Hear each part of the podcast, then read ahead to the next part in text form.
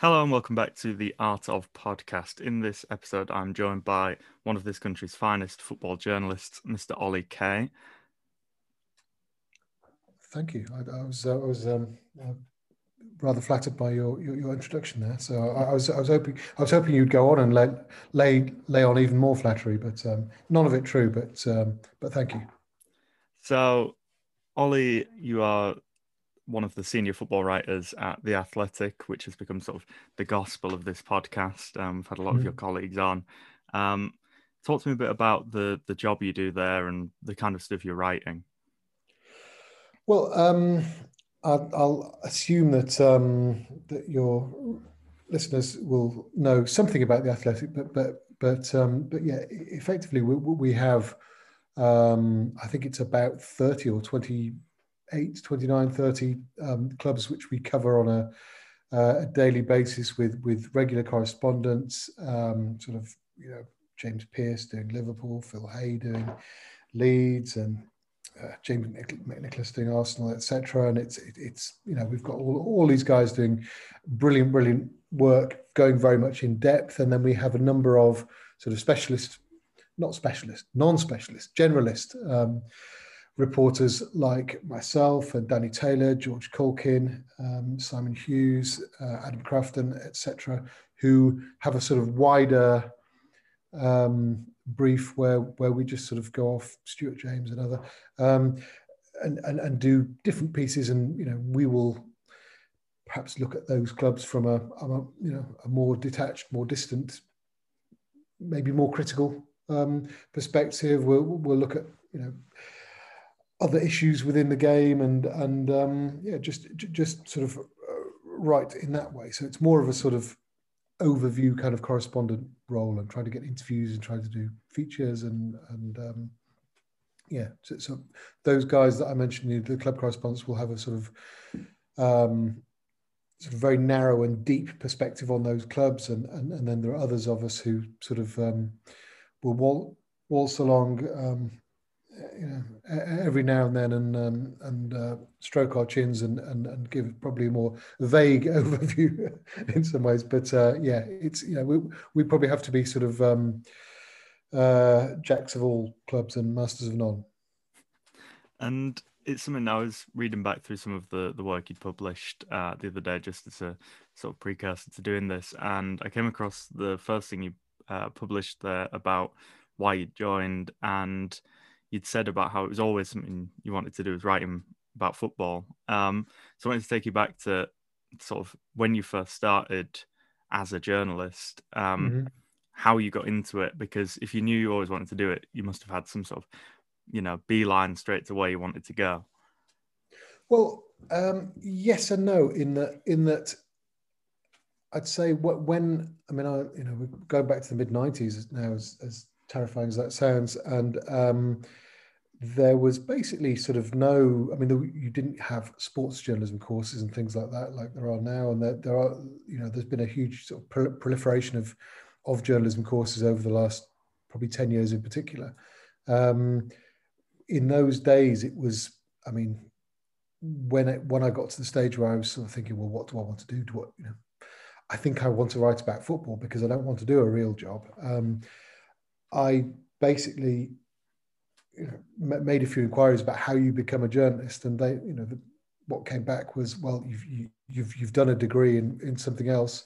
You need to you know sort of do a postgraduate degree in in journalism, of which you know for which there were probably I think three courses in whole country, and um, and then you would you know, having done that, you would try and get a job on a local paper. You would probably do a couple of years of news reporting, and then you would probably, you know, go onto the sports desk of a local paper and then sort of um, go up that way. It was, you know, there, there weren't websites, there weren't, um, you know, there weren't really any different routes. So, so, I mean, I guess that, you know, there were two routes probably. There was the, the sort of straight from school route and then there was the sort of university um, postgrad course route. And, and I did the, the, the postgrad course at Cardiff, which was, um, was and I presume still is a brilliant course. Um, and from there, I got to, um, you know, I, I, got a job at the um, Nottingham Evening Post. Um, and to my absolute relief, I got, um, I was able to do go straight on to sport because I I did some work experience there in the Christmas holidays. Uh, really enjoyed it, and they offered me a, a job there and then, um, which basically I, you know I sort of accepted to, to, to start as soon as the course finished. And that's I mean I I am under no illusions about how lucky I was to be able to do that because you know you don't hear really of of newspapers you know, local, particularly local newspapers, just being able to sort of offer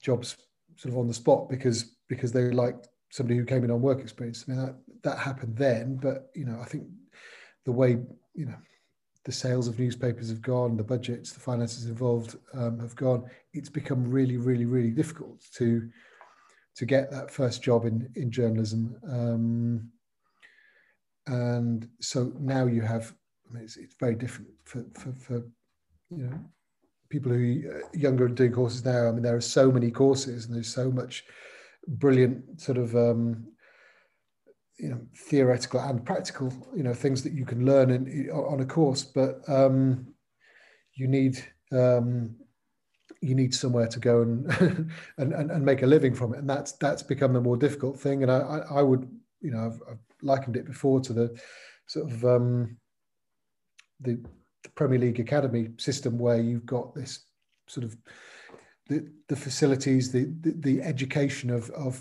you know student journalists and student, student journalists like Premier League footballers is is probably better than ever.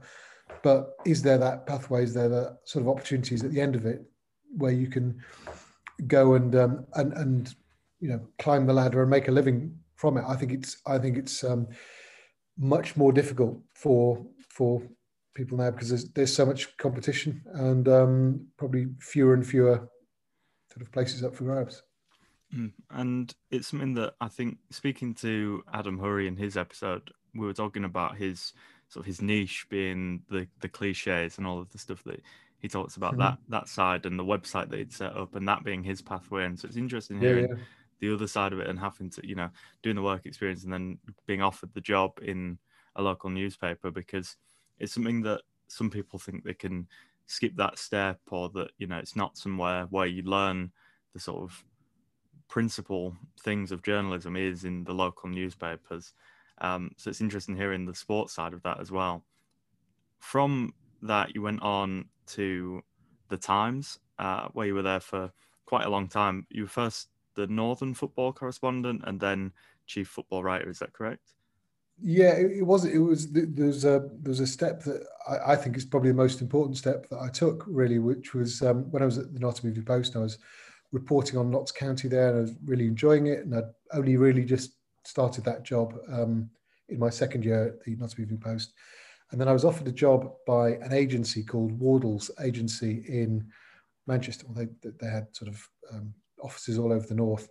I was offered a job in Manchester, and that was basically going there to, uh, you know, to become a sort of an agency reporter, you know, reporting on, you know, the northwest clubs, the Yorkshire clubs, etc., um, and doing, you know, although I, I wasn't going to be working for a newspaper, I was going to be writing for the National, so I was immediately got, went there and was doing sort of reports for the Mirror, reports for the Guardian, um, a lot of the time.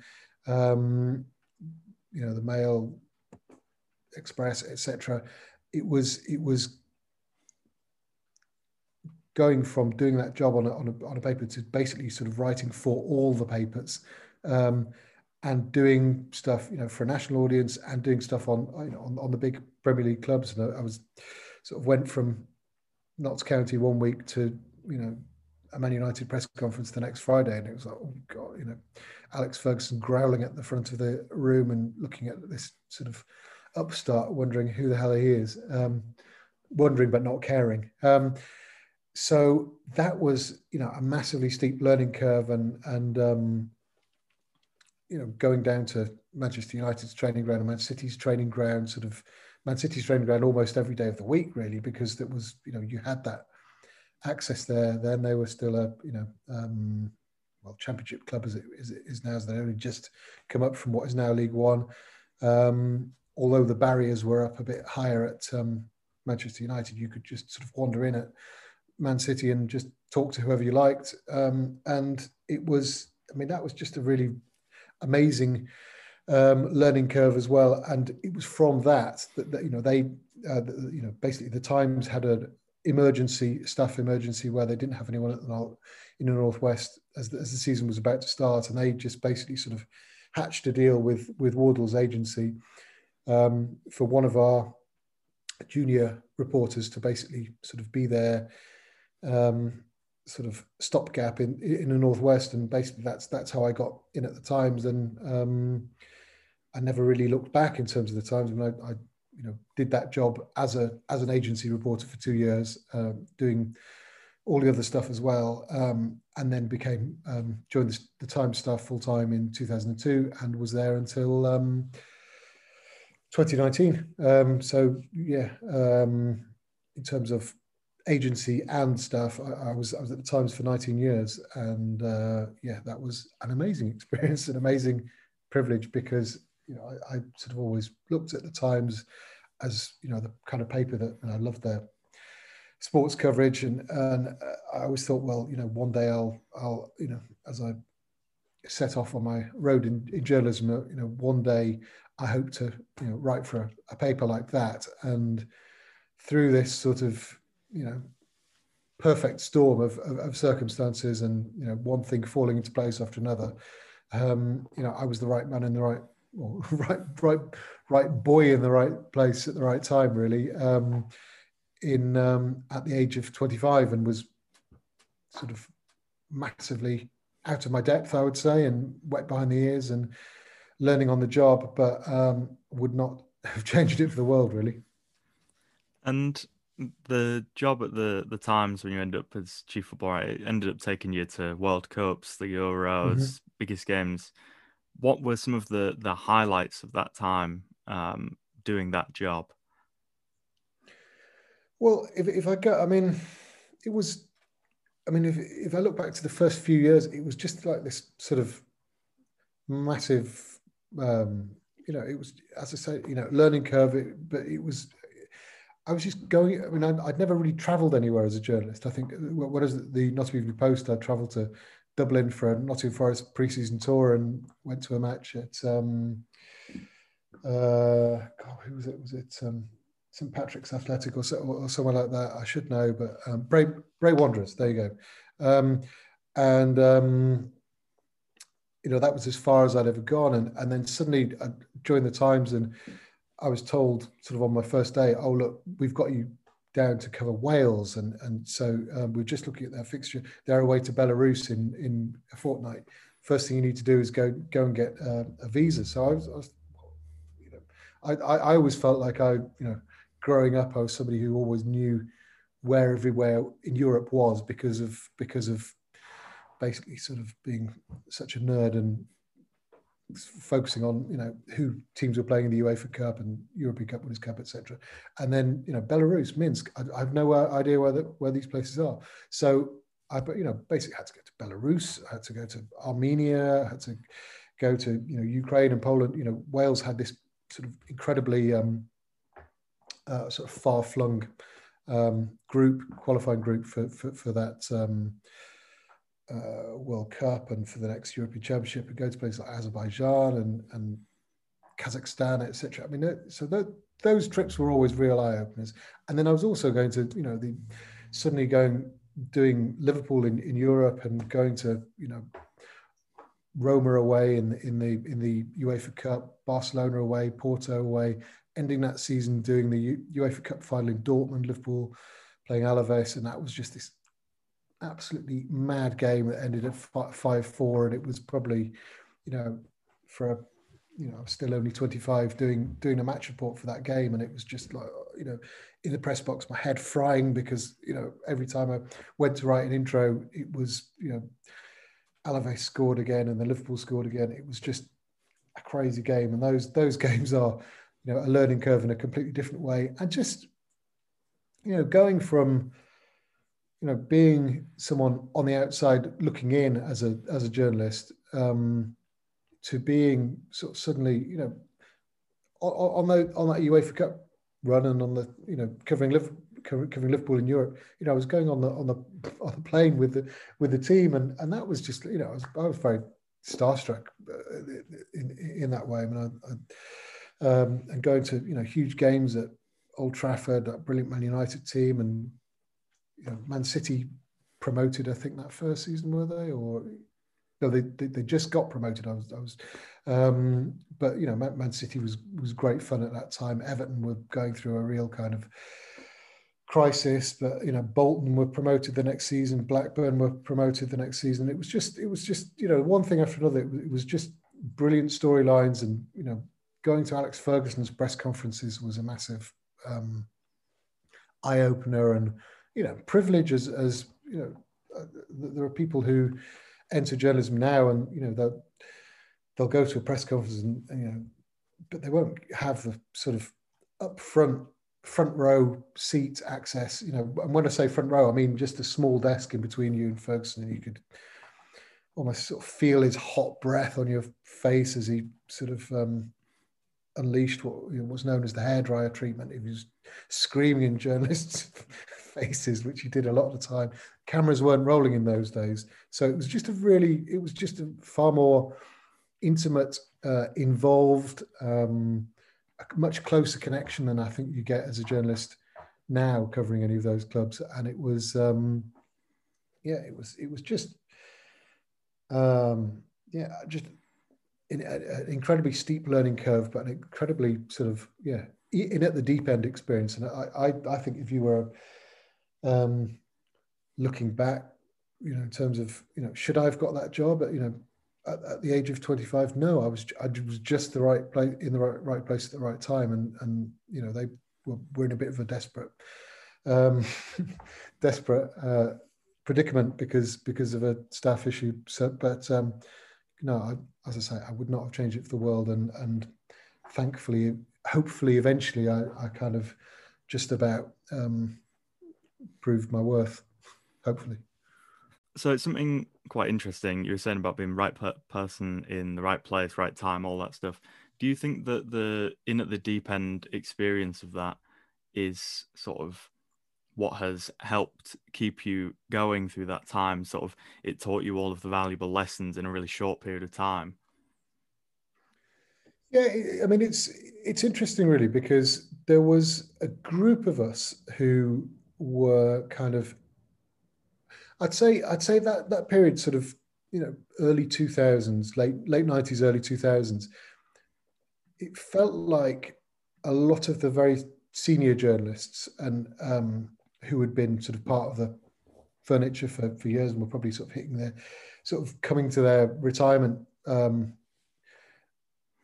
all at the same time really and I, I, think a lot of them sort of moved on and or moved and moved on to the sunday papers and it, it suddenly created a lot of um, openings on the um, on the national papers all at once, really. Um, so people like Danny Taylor joined the Guardian, Dominic Fifield joined the Guardian, uh, George Caulkin had, had, already joined the Times, but but was um, you know around that time. Mark Ogden uh, the Telegraph, Ian Ladyman at the Mail. It was, I mean, these were just in the in the northwest. I mean, I think the same thing was happening in, in London as well, with you know people like John Cross, um, uh, you know Matt Law, a bit younger, but you know over a short space of time, it felt like a lot of us who are probably in our 40s, mid 40s now, um, probably got you know the doors opened um, for, for, for a lot of us in, in a short space of time. And, and you know, Sam Wallace at the Telegraph um, was the other one I was going to mention. He came up to Manchester, and so suddenly, from there being this sort of cast of of you know older journalists covering Manchester United um, in particular, um, there was this sort of very quick turnover, a very short period where you know the, the reporters were suddenly Neil Custis for the Sun, Dave McDonnell for the for, for the Mirror, Ian Ladyman for the Mail, um, Richard Tanner from the Express, who's a bit, a bit older, um, but then you know myself, Danny Taylor, Mark Ogden, Tim Rich, uh, Sam Wallace, and it was it was just a very much younger thing, and and so whereas it would have been really, really daunting, I think, going up against you know people like Peter Fitton and Bob Cass, who knew Alex Ferguson really, you know, really well, and and uh, were sort of had those sort of intimate relationships with him.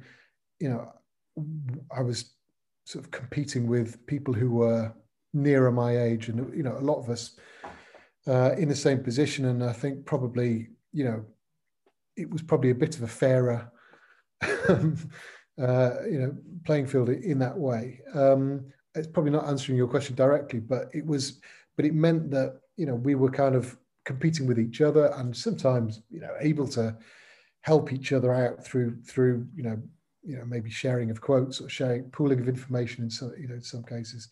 Um, you know those, those sort of battle lines were never really clear. So you know there were always times where you felt you were being shafted and times where you probably breathed a, a, a, sigh of relief when when something was shared with you. But it was um, but yeah it was it was the, the, the point really is that is that that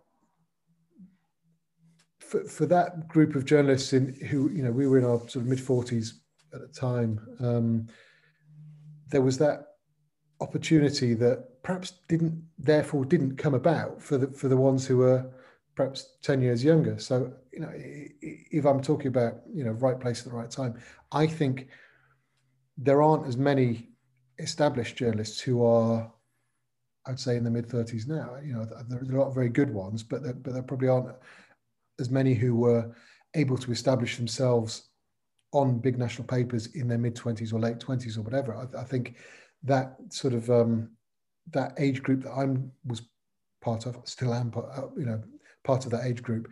Um, but I, I think things fell into place in a, you know, in quite a nice way for us, and and we were then I mean I guess then the, you know the, the challenge is to make the most of it. I, would say of, of, all, all the people I've mentioned, you know, I, would say we all have seized that opportunity in um, one way or the other, you know, and, and have have all done really well. I mean, you know, it's one thing getting that opportunity and being in the right place at the right time, but you know, you have to work bloody hard to justify that um, sort of fast track type appointment and and then make the most of it.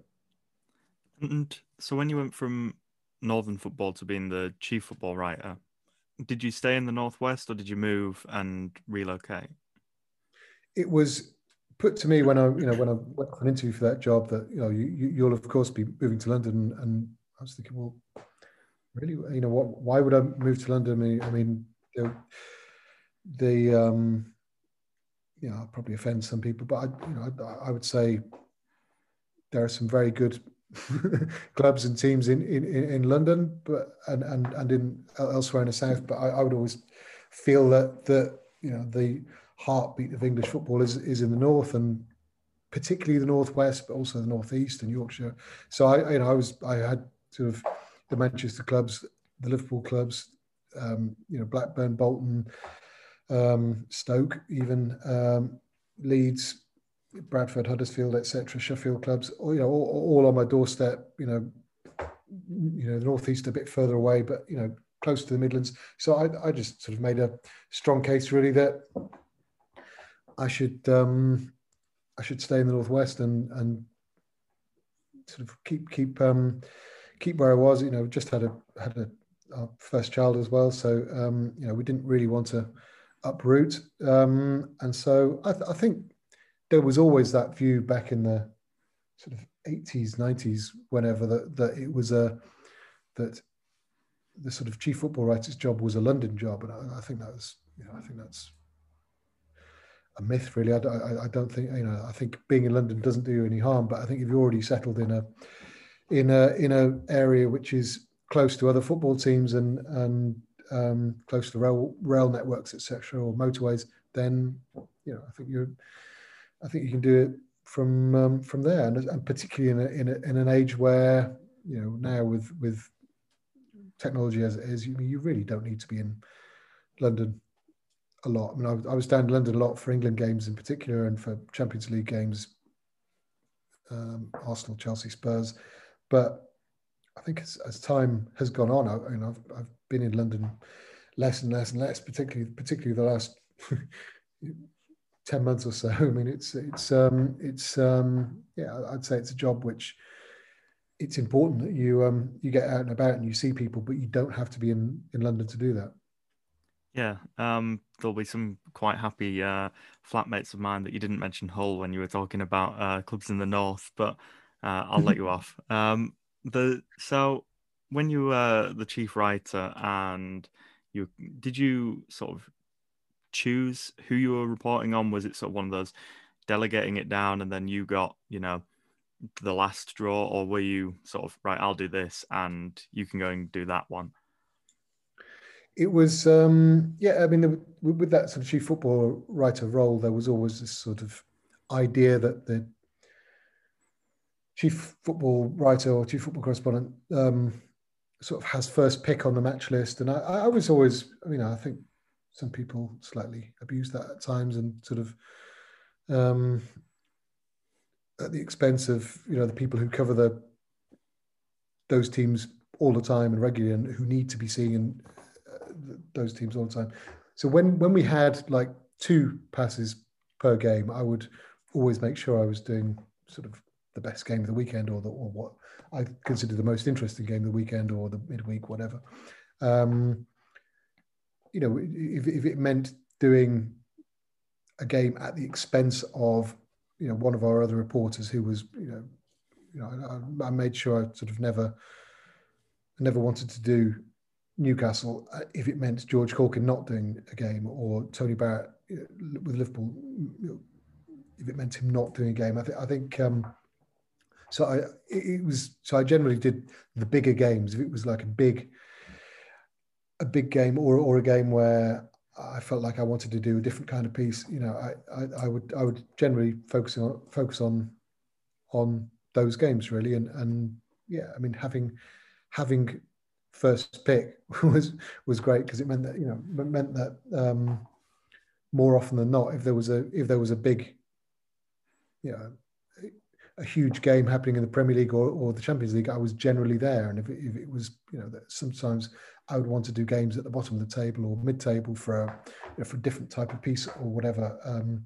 but uh, yeah, generally I got first choice, and I tried to be sort of respectful of that of my colleagues when um, making my choices. I didn't want to do every game if that meant they missed out on games.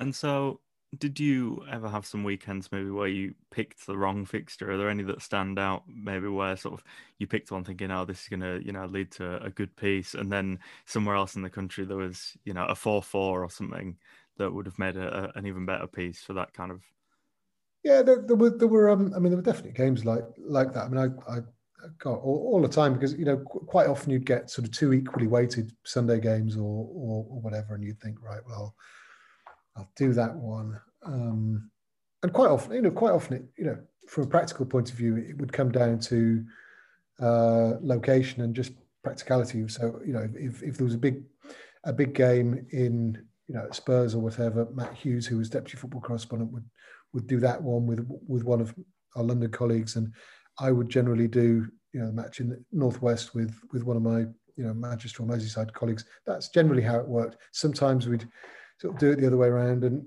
you know, in terms of big matches where something massive happened that I wasn't at. Um,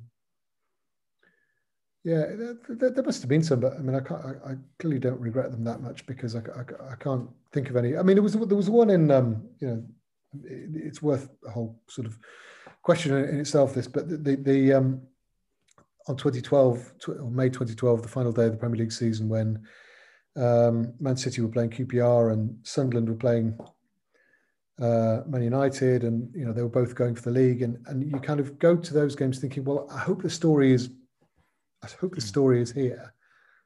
And I think with that one, even though until the final seconds of the game, Man City were going to lose the title, I think that was probably because of the way that match had been built up. That probably would have been in some ways the, the big story that day, um, even if Man United had won the league won the league title. That, that seems like a mad thing to say if you, if you say you know Man United, the bigger club, winning the title would have been a you know a lesser story than Man City not winning the title. But mm. it, it, I think because of the drama that that would have involved and and did involve, um, I think that that Man City would have been the right place to be, come what may. Um, and yeah, that's exactly how it turned out.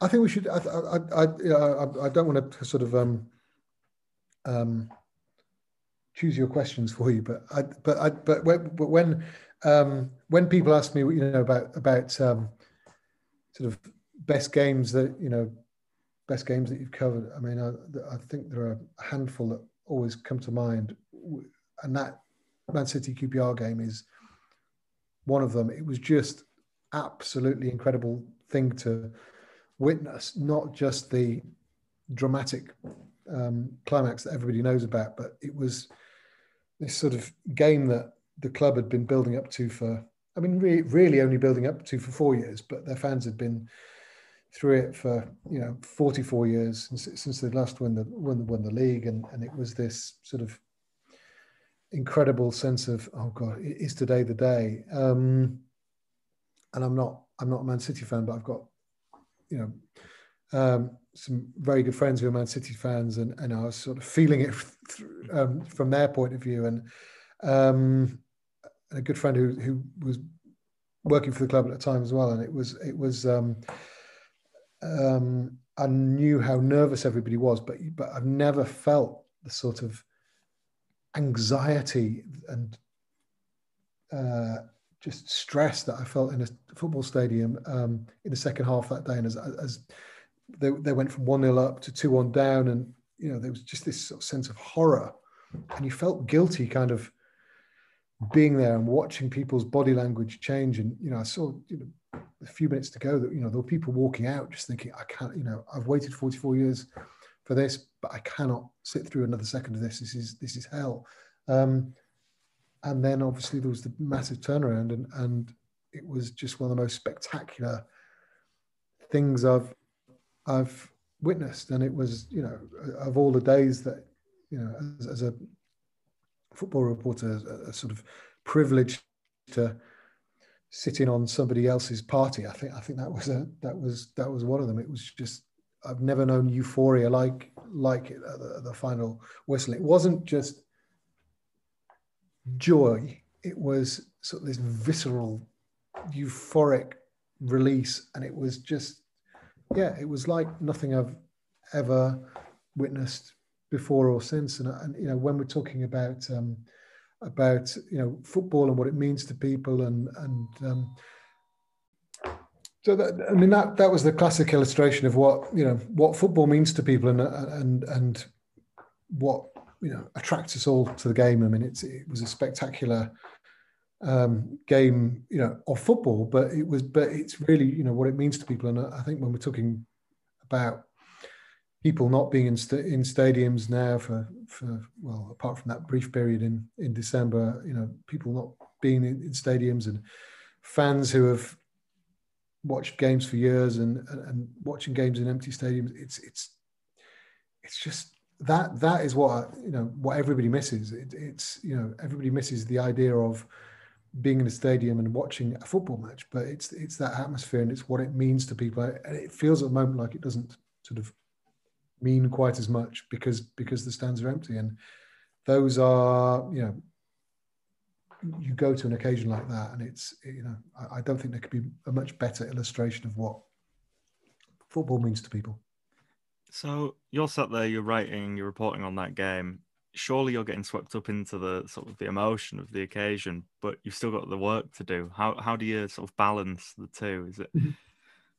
well you, i mean i think I think you do. You, you, know, you do get swept up in in the emotion. You, you don't want to kind of. You, you want your writing to reflect the occasion and the atmosphere. You don't want it to sort of read like you know some kind of something that was what you know like you were watching in a, a laboratory or, or, or, whatever or you know you, you, want you want to reflect the atmosphere the occasion what it meant what, how it felt in the ground and and that's not an easy thing to do. And but I think I think you kind of, I mean, it's not like you're suddenly rooting for one team or the other. But uh, when you when you're at a match, you you obviously want to. I mean, you don't want to feel immune to the emotions of the game and, and immune to the atmosphere. I think I think you've got to write objectively, but not dispassionately. You know, you, have got to to reflect the the emotions around the game, the atmosphere around the game, the you know how it felt inside the stadium, because you know that's that's what you're you know that's what you're writing about. Often people have watched the game on TV anyway, and they they want to know how it felt inside the stadium and um, and, and that kind of thing. So you need to be sort of objective and detached in maybe your analysis of of, of the match, but but you also need to be, you know, I, th- I, think you need to tell a story of, of of the occasion, and sometimes you're telling it more from the emotions of of one team rather than the other, and and you know, I, I think people don't want to write, um, people don't want to read a report that look, that's read, you know, that reads like it was sort of written in a laboratory by somebody who was completely um, indifferent to the atmosphere or the, indifferent to the you know the the context or the the individual or collective sto- storylines. I mean that that it's that there are different things people want from from um, you know when, when when they're reading about football, and I'd like to think at the athletic you know we give people a massive variety and diversity of, of that because we you know there's some incredibly deep, detailed analysis on on different players and different performances, etc. But we've also got you know, someone like George Caulkin, who to me is the most brilliant, um, sort of almost like a kind of sketch writer about football, in, in that he will, you know, write from the perspective of of you know very much about the human emotions around the game, or, or what he's also very good about the, the complete lack of human emotions sometimes around a, a match at Newcastle at the moment. Um, it's uh, yeah, I, I, think you've got to be able to do or provide both both types of writing, and and you know I, I would probably say that I would veer more towards the more kind of atmosphere, emotional, um, sort of storytelling type of football writing than than um, than a sort of cold detachment um, style of football writing. But um, I'm nothing like as good at George at it. And were you there for some of England's low points during the sort of international tournaments that came after that? You know, the, the Euros and the World Cups. Yeah, um, yeah, a lot of them actually. I mean, if, if you if you think of the the modern history of the England team and the, I guess there was that sort of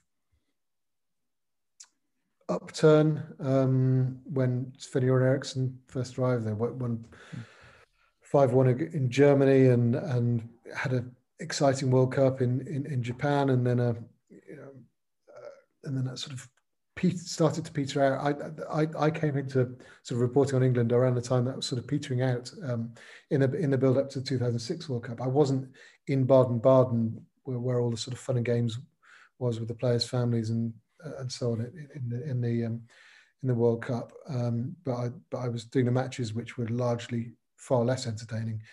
Um, and then I was there for the Euro 2008 qualifying campaign, which was a disaster under Steve McClaren.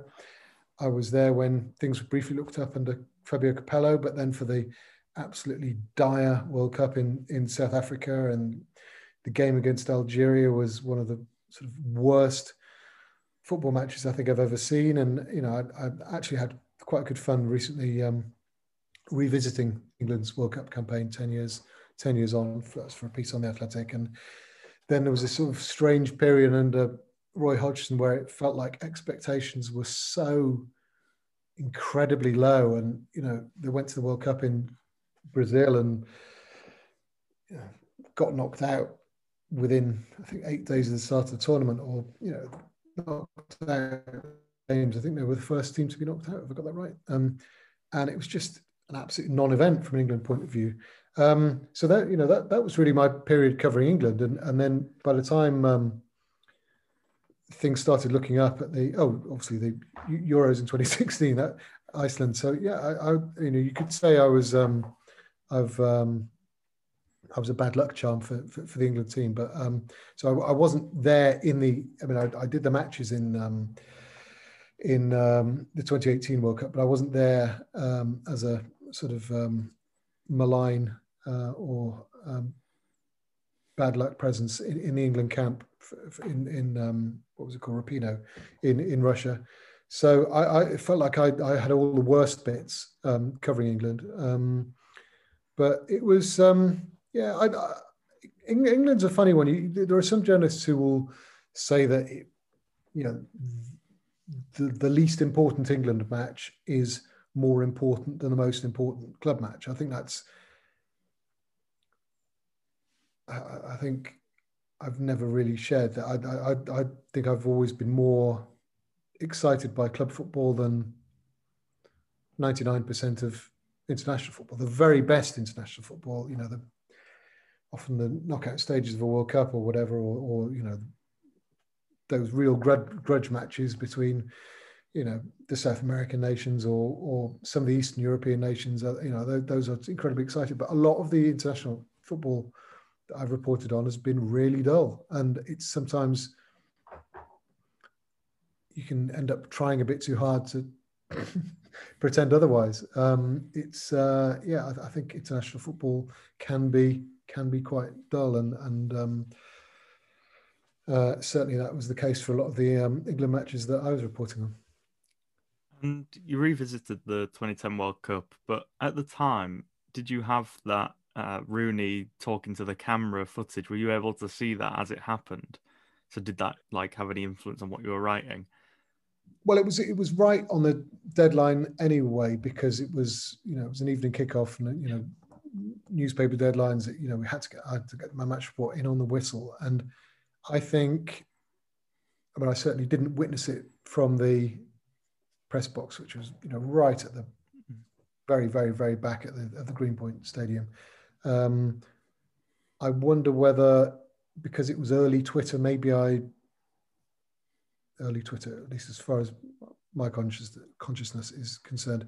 I wonder whether maybe I was aware of it for that reason. You know, maybe people were tweeting about it sort of within seconds of the final whistle, and then maybe I, you know, maybe it would have been flagged up or picked up by the the desk back in London, and maybe something inserted. But no, it, was, it certainly wasn't anything that I could see from the back of the stand.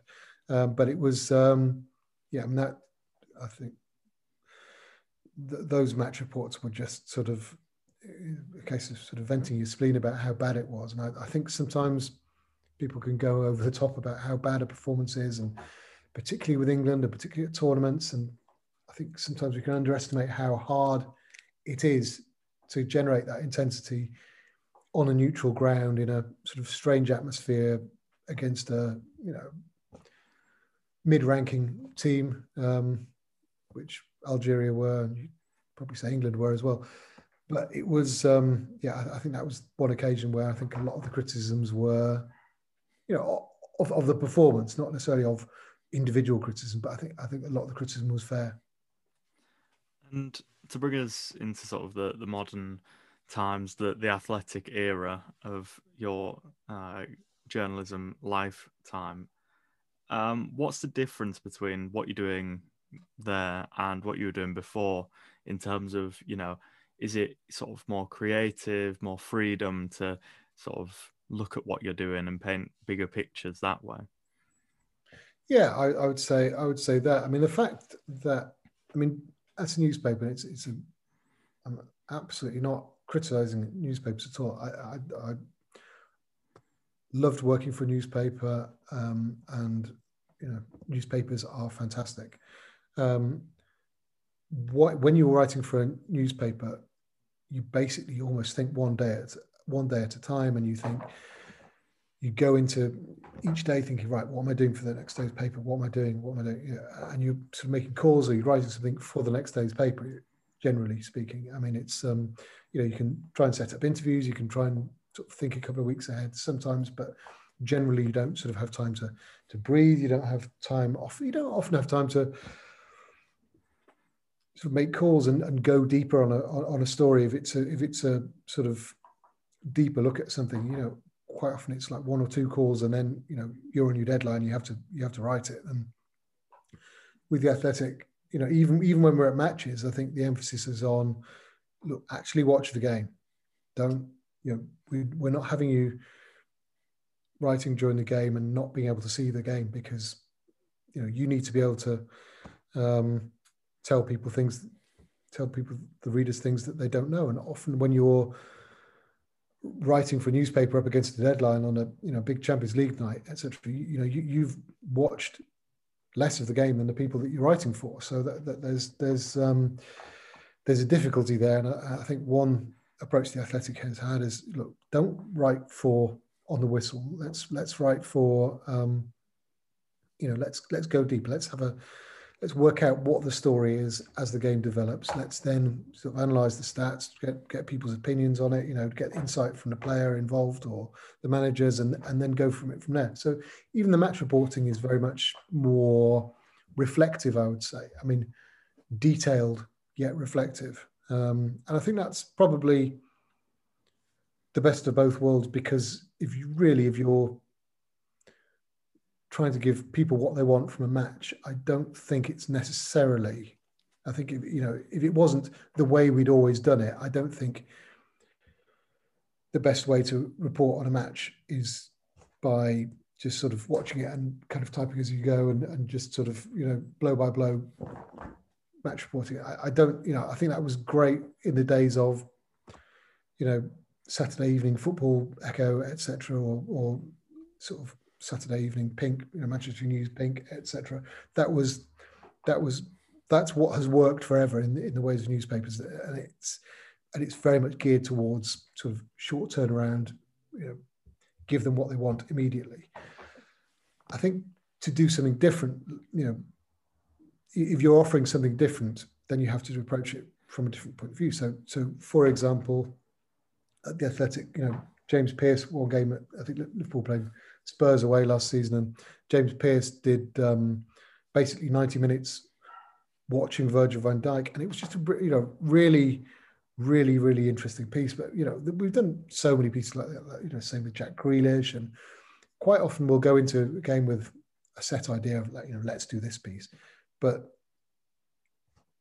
the flexibility of it also allows you to react to events and react to different stories. So if something then emerges as the story, and maybe it's the kind of thing that the newspapers would naturally sort of think about the next day, you know, that we're able to sort of take a few hours and, and deliver that for, you know, maybe um, at the same point as as people are reading the blow by blow match report in, in the next morning's newspaper. I, th- I think you know the idea is that we can reflect more and go into more detail and less restricted in terms of time and space and just less, less restricted in terms of what people expect from the athletic. I think people will get upset if they pick up a newspaper and under the sc- under the scoreline, you know, it's got something reflective rather than um, the blow by blow. I think a lot of people like the blow by blow, but for us to, as a subscription site, I think we have to offer something different. I think we are very good at doing that. And we've mentioned a few of the things you've done, but what are some of the pieces on there that you're most proud of that you've written, or even mm, like proud of on behalf of a colleague of something they've written? Um, well, there are a lot in in probably in both categories. But I mean, if if I mean, if I talk about things that colleagues have have done, um, one of the best pieces I, I, I always come back to is, is a piece that Adam Crafton did um, on the death of Emiliano Sala, um, you know, who signed for Cardiff um, in the January transfer window a couple of years ago, and obviously there was the you know the tragedy where the plane went missing on the on the journey from um, from from France, and he went to Argentina and met Sala's family and did this most amazing piece on that. Um, Jordan Campbell, our, our Rangers correspondent, did an absolutely I mean, he's done a number of amazing pieces, but he, he, he did a piece on Fernando Ricksen after Fernando Ricksen, uh, the former Rangers player, died of motor neurone disease. He did the most wonderful piece with with Ricksen's family and going to going to um, I think Sittard or yeah, whichever Dutch town or city it was from. It was just a wonderfully powerful, emotional piece of writing, and it was you know thousands of words long. The kind of thing you can't, again, you can't really do in a in a newspaper. And uh, it's, I mean, I, I guess my equivalent of that would be a much more upbeat story, which was the one where I went to Senegal to um, sort of visit um, Sadio Mane's home village. Um, so it was it was the Liverpool Man City game last season, I think November 2019, uh, and it was a game where I was thinking, God, you know, I hope we can get enough passes for me to go to that game because uh, it was already sort of shaping into the biggest game of the season so far. And um, Alex Kay-Jelski, our sports editor or head of sport, came onto me about four weeks beforehand and said, "You know that Liverpool Man City um, match in a, in a few weeks? Do you know what you should do?" And I was thinking, right, this sounds like you're not going to want me to go to the game. And he said, right, well, so I think it, I was thinking this this had better be good. Um, and he said, what, what I'd love you to do is um, to go to Senegal. I was thinking, right, go to Sadio Mane's village and watch it with his family. I thinking, right, well, that does sound like it would be fun. Um, anyway, I, I sort of basically booked my flights and and um, on the way there actually because it's just over the border from Guinea-Bissau. I also sort of went and tracked down um, Ansu Fati's family um, as a as a bonus piece from that trip. Um, so so that was sort of two two, two pieces for the um, for the price of one. But it was um, yeah. I, so I didn't announce. I mean, I, I, tried initially to see if I could get in touch with Sadio Mane's family, and I, I couldn't. Um, so I basically turned up there on the Saturday, you know, 24 hours before the game, and and sort of arrived in this village, and it was, you know, have having been to Africa before, I mean, there's there's always you know, people have different ideas of what they expect from from Africa and different parts of Africa, and this is obviously in Senegal in West Africa, and and there are parts of Senegal which you know, people people say that Dakar is similar to Paris in some ways, and I think what you know there are probably many ways in which it isn't.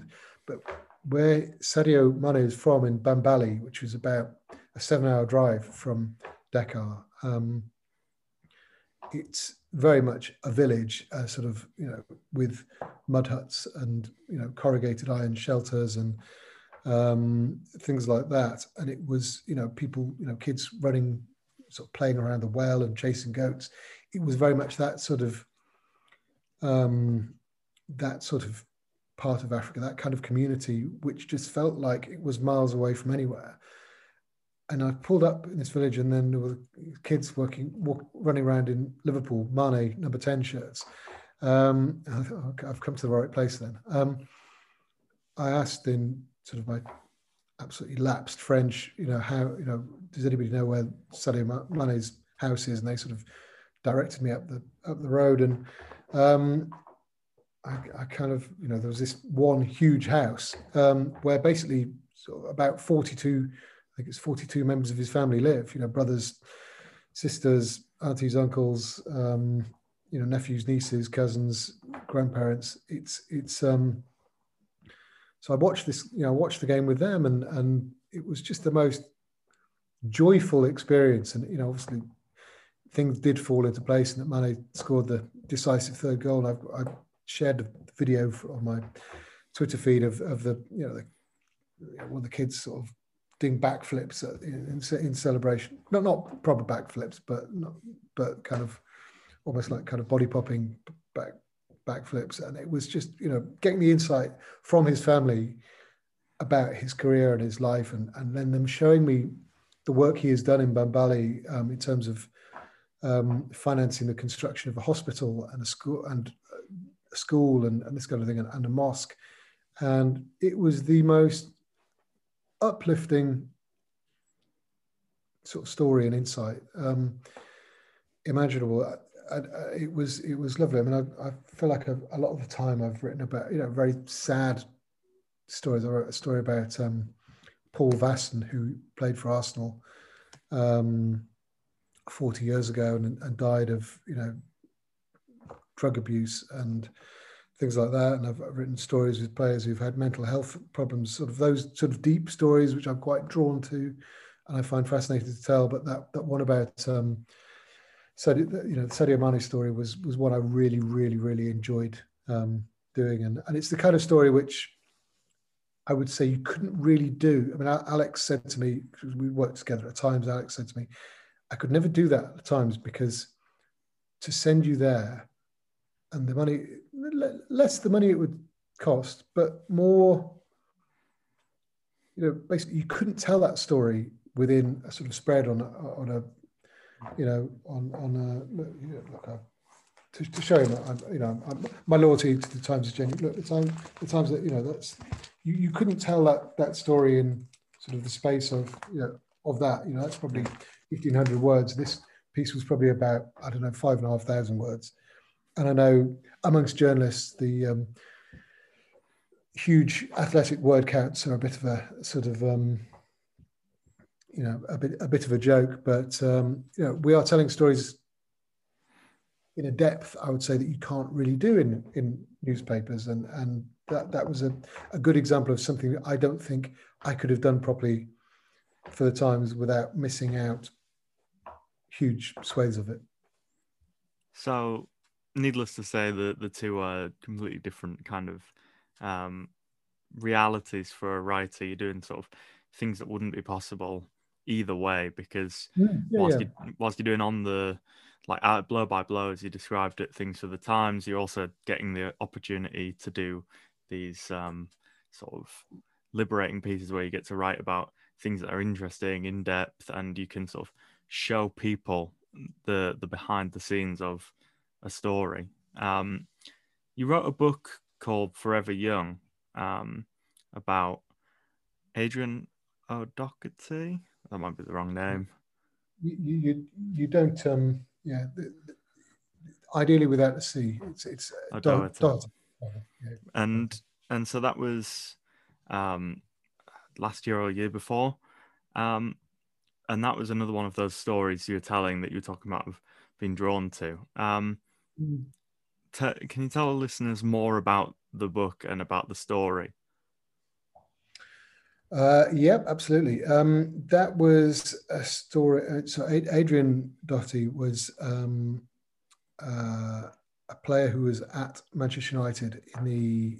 I mean, he arrived there for an apprenticeship in 1989. He was the year above Ryan Giggs. So people have wrongly said he was a member of the class of 92. He wasn't. He was slightly you know before that age group he was he was um, six months older than Ryan Giggs. And they played on opposite wings in the um, in the youth team. And the reason this I, I sort of stumbled across this story was um, I was doing a piece on Ryan Giggs's coming up to the 20th anniversary of his debut so 20, early 2011 um, and I had this idea that for the times I was going to try and track down people who who had played alongside Giggs in the youth team, and it was going to be about it was going, you know, going to be about his debut, sort of revisited 20 years on. And so I was speaking to some of his um, teammates in the youth team, and um, like Mark Bosnich and Alan Tonge and people like that. And I said to them, you know, so was was Giggs, um, you know, Ryan Wilson as he was in those days, was he just like head and shoulders above everybody else at the age of 15, 16? And I think it was Alan Tonge said to me, well, do you remember? Do you remember a guy called Adrian Doherty? And I said, well, I, I know the name, but I, I, I don't really know. I, mean, I, couldn't tell you anything about him. And he said, well, look, this lad was amazing. He was as good as Giggsy. He was, um, he was, uh, you know, got got injured at just before he was going to make his first team debut, um, and then you know he had to retire at a young age then the next thing we knew, he, he, he died. He died in a canal in Holland. And I'm just absolutely dumbstruck on hearing this. Um, so I Googled him, and there was almost nothing on the entire internet at the time. apart from a tribute posted by one of his coaches, who was a guy called Matt Bradley um, in Derry in, in Northern Ireland. And he, um, he had written this um, sort of tribute in which he had um, two newspaper clippings. One was um, from Manchester Evening News on, on the eve of what should have been Adrian's debut, first team debut as a um, 16 year old against Southampton in yeah, early 1990. And it said, you know, boy, boy wonder standing by and, you know, saying that he was um, causing, you know, the most excitement behind the scenes of any youngster since George Best. And then obviously didn't make his debut that day. And then 10 years later, there was a clip uh, from the Derry Journal saying, you know, tributes, you know, tributes poured in for um, I think it was tragic tragic soccer jam or United so, soccer jam or something like that, and it was detailing that he that he died in um, um, in, in, Holland, um, and I just thought, you know, what on earth, you know, what what is this story? What that uh, that just isn't on the internet, basically. What, what what's happened between those two dates? So I basically sort of set off on this what became a, real labor of love and tracking down his family and and writing the story of of this guy who yeah basically had the world at his feet at 16 and was and then died the day before his 27th birthday in in a canal in Holland and um, I thought that even those basic details captivated me in a way that I think sort of very few stories would grab me. But the fact that when I met his family, they they just told me about the type of guy he was, and they said, "Oh, you know, Adrian, oh, we, we could never really place him as a footballer because you know he used to wear all these secondhand clothes, and he'd go, you know, he'd, he'd stand outside Old Trafford giving his tickets away, and and go busking in the in the in the city centre instead on a Saturday afternoon, and you know they had all these, you know, came down with this folder of all these typewritten." Um, poems that he'd written and songs that he'd written, hundreds and hundreds and hundreds of them, which are, you know, many of them are featured in the book. And I just thought to myself, God, this is this is an incredible story. And um, and I wanted to write a piece of the Times straight away. Um, and it is one of those examples of a piece which I, I don't think you can could really I don't think you could tell that story in in in sort of fifteen hundred words in, in, a newspaper the family didn't want a newspaper article. They, they so once they eventually, I mean, they didn't want any publicity at all. But once they eventually decided that they did, they thought, well, what we would really like is, is a book um, that would be a sort of lasting memorial or tribute. So I sort of set off on that journey doing the book, and and um, it was yeah. I mean, I, I always knew I wanted to write a book at some point, and um, I think it would it had to be a story that would really captivate me, and that story totally captivated me to the point where I just became really obsessed with it. And um, I think I spoke to, I think I did about 100 interviews or over 100 interviews for the book for different people, most of them sort of an hour or two long. So you can imagine how much, um, how long that that that took me. I'm a, I'm a slow, methodical worker at the best of times, but that was, um, yeah, I think it took me about five years to be writing that in, my spare time, and it's um, it's something I'm. Yeah, I wouldn't say this very often, but it's, it's something I'm very proud of, not necessarily because of the book, but because I know how much that book meant to his friends and family, and and the fact that his story is now known and recognized, and and that his, you know, I think people have been able to join up a few of the dots of his story rather than just sort of seeing the basic facts and, and jumping to their own conclusions. It's something I've learned not just by reading the stuff we've published, but just by chatting to you today. And um, it's quite an interesting thing. Sports journalism is sort of painted as this, you know, the blow by blows and stuff, and you know, writing about games and gossip columns and stuff like that. But there is real sort of place there for things like that story and mm-hmm. stories about mental health and things like that and talking to footballers about them as people not just as sort of these entertainment stars, and it's something that maybe people sort of don't realize about sports journalism is there is this real side to it that people like yourself are covering. Um, something I like to ask people like yourself and the other guests is for lessons you've got for people like me who want to try and you know follow your footsteps into the profession. But I suppose that's that's one of one of them I've taken away, and I don't mind sort of if it's one of the ones you would say again. But being sort of unorthodox and doing sports journalism, but talking about real things is you mm. know is entirely possible. Yeah, I, I mean, I think the most interesting thing about football or, or, sport is the, the human side. I mean, I mean, you know, people watch the Olympics and they'll watch, you know, uh,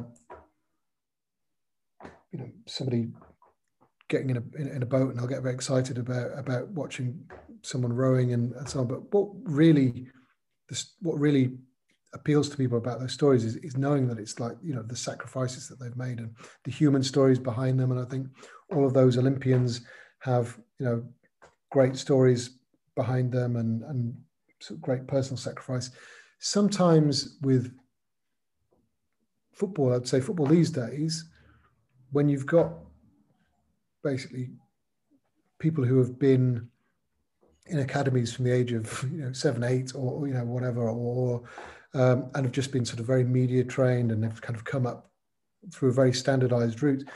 You know, sometimes those sometimes those stories aren't so interesting. I mean, but every player, I would say, well, I'd say most players have an interesting story to tell, and I think those um, human stories and you know what what they've been through and where they've come from. Um, you know, particularly a lot of the you know the, the overseas players, you know, people who've come from Africa like Sadio Mane or or whoever. It's it's or or from you know real poverty or from sort of really difficult upbringings, whether in this country or in in any other country. I think those things are often much you know maybe you know a lot of the time maybe those are the stories that we can tell people that that you know bring a different um, perspective rather than um, you know rather than necessarily what's happening on the pitch sometimes. Sometimes it's it's what what what um, you know sometimes telling a player's story it's not even doesn't even have to be in their words. I mean you know quite often we've done stories about different players or, or whatever you know danny taylor did a brilliant recent piece on on marcus rashford I mean, everybody's been talking about marcus rashford for for months with all the brilliant work he's been doing and but Danny Taylor wrote this piece, you know, going back to Wythenshawe and speaking to you know people who knew him growing up and who who you know still know him now, and and that that was a level of insight and telling his human story in a much more human way that I, I think we can. I think that's the kind of thing we can do, and and I think that's you know, I think we're saying about you know what what can people do. I mean, tell people story, you know, tell people stories that they don't know or that they haven't heard before, or tell stories that maybe are known, but tell them better. You know, tell them you know in more depth than than, than they've told uh, been been told before. And I think you know that's that's what you get from speaking, you know, targeting people and speaking to people, taking time to um, find the right people to speak to. And um, yeah, there's a, there's a story which I'm sort of just in the very, very early stages of setting out on um, at the moment, which is a sort of very quite a daunting story in so, some ways about you know a footballer that you know not not many people know about and and um, that if I could tell that story in the way I would like to be able to tell that story, I think it will be um, you know I think that will be one that sort of fits into that category of, of, a story that people didn't know and and that they find very sort of you know arresting and engaging from a human point of view. Yeah, it's um it's quite interesting um that you're talking about this stuff and you're talking about the sort of the human side and doing stories better because I think that there's probably stories that were done 10 years ago that if we revisited now, we could tell again with new information and you know mm. new sides of the story that would move the conversation along. There's probably players mm. who, you know, when I was 10, 15 years old were just footballers and now are sort of like doing things that are, you know, different, like Matteo mm. Flamini, who's suddenly become yeah. this sort of mm. businessman, really rich guy from doing, you know, something different. He's not just gone into coaching. But yeah, um, the last thing I wanted to ask you about the sort of the finale um, is Daisy Cutter Gate, uh, the the football cliches podcast. The so having had uh, Mr. Hurrey on, I feel like a sort of um, uh, an impartial person here to say that I, I, feel you were robbed in that. I, I feel there was sort of, you know, you you started the the word first. Um, as a, as an impartial listener, I, I felt I heard that, but you know, have have the wounds healed a little bit? No, no.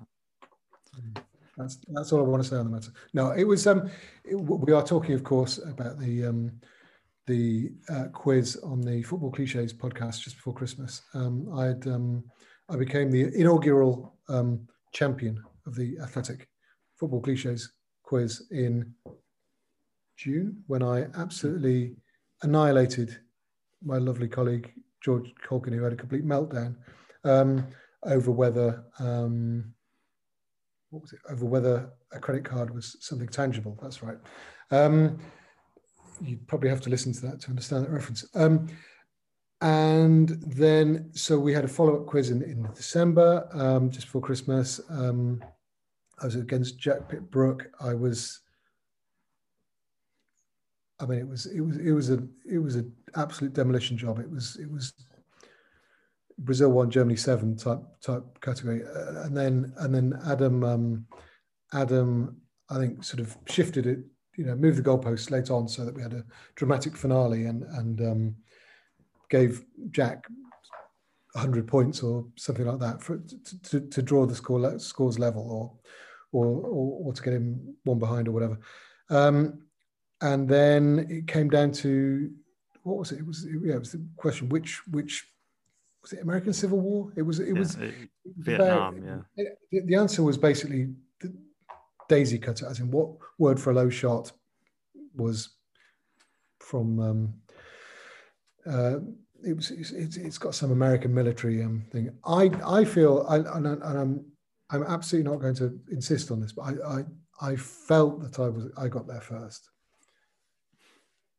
Jack felt that he got there first. Um, uh, Adam had the final call, and, and he said um, that that Jack got there first. And I was thinking, well, just you know, it takes a lot to get me rattled. I'm very easygoing, but um, it was uh, I, I, had a not quite on the Caulkin scale, but I, I had a I had a mm, minor minor um, loss of uh, loss of dignity, minor loss of dignity.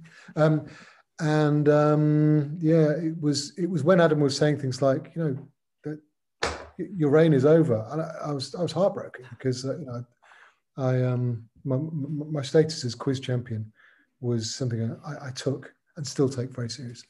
Um, and um, yeah, the idea that it would be taken away from me in such cruel circumstances, I don't know. But I, I said to, because we were filming it at a time, and I said, well, look, you can go back, you, you can you can sort of actually do a sort of VAR thing because you will be able to see on the video, and then the vid, the, the um the video footage had mysteriously gone missing.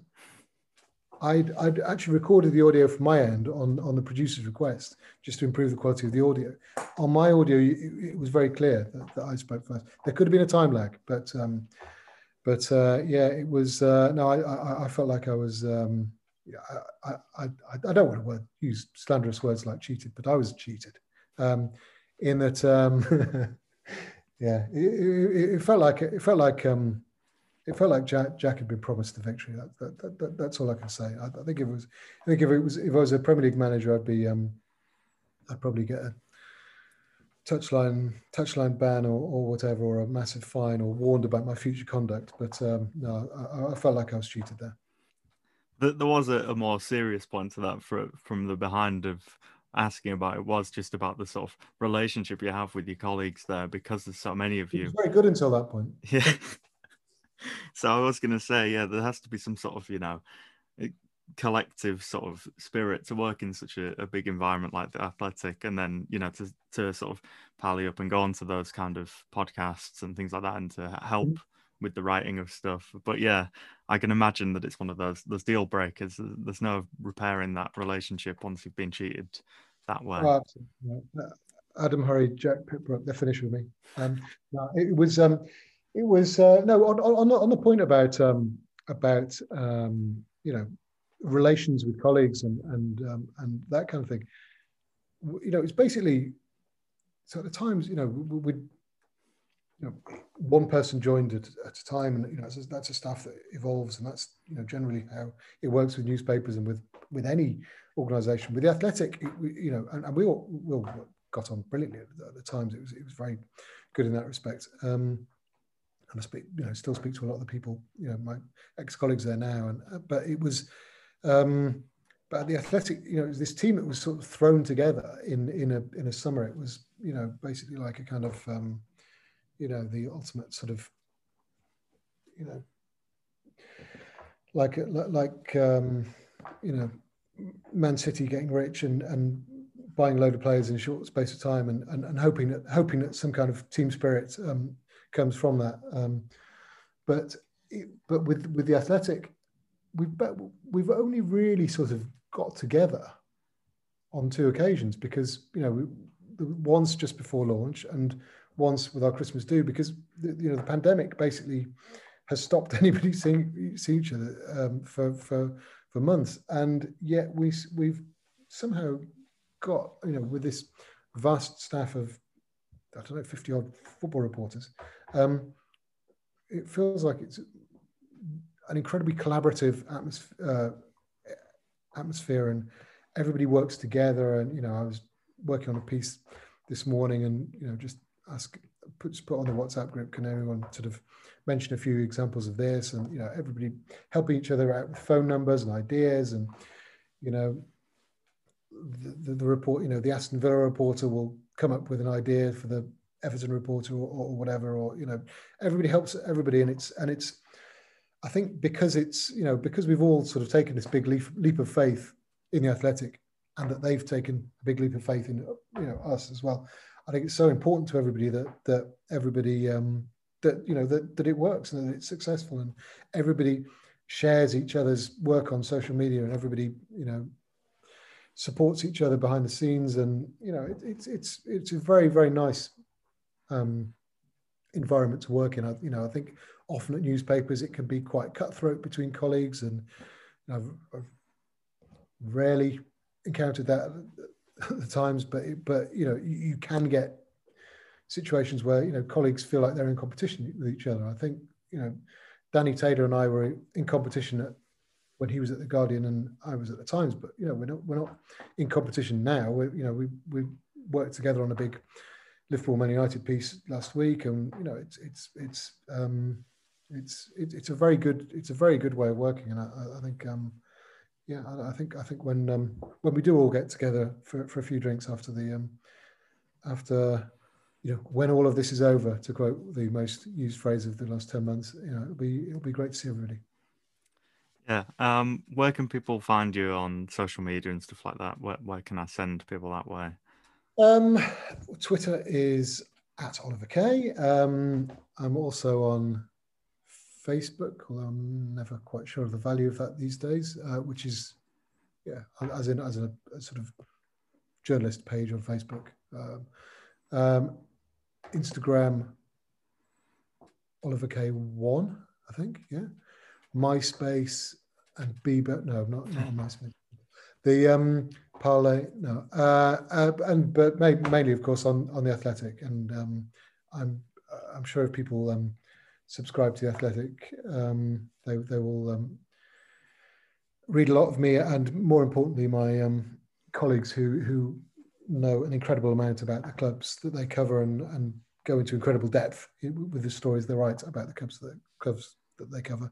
I always say that they are they are the people to subscribe Athletic Four, and and then you've got the likes of George and Danny and Dom and Adam and Si and and me just sort of um, you know, just just doing the um, just doing sprinkling bits of extra everywhere. But it's um, yeah, it's it's um, it, it, it's a very good product. If you are into football journalism and good football writing, and I don't think you'd be um, you'd probably have listened to this podcast if you weren't into football journalism. I, I think it's I think it's the I think it's the place to be. Mr. Ollie thank you very much. It's a real pleasure. Thank you.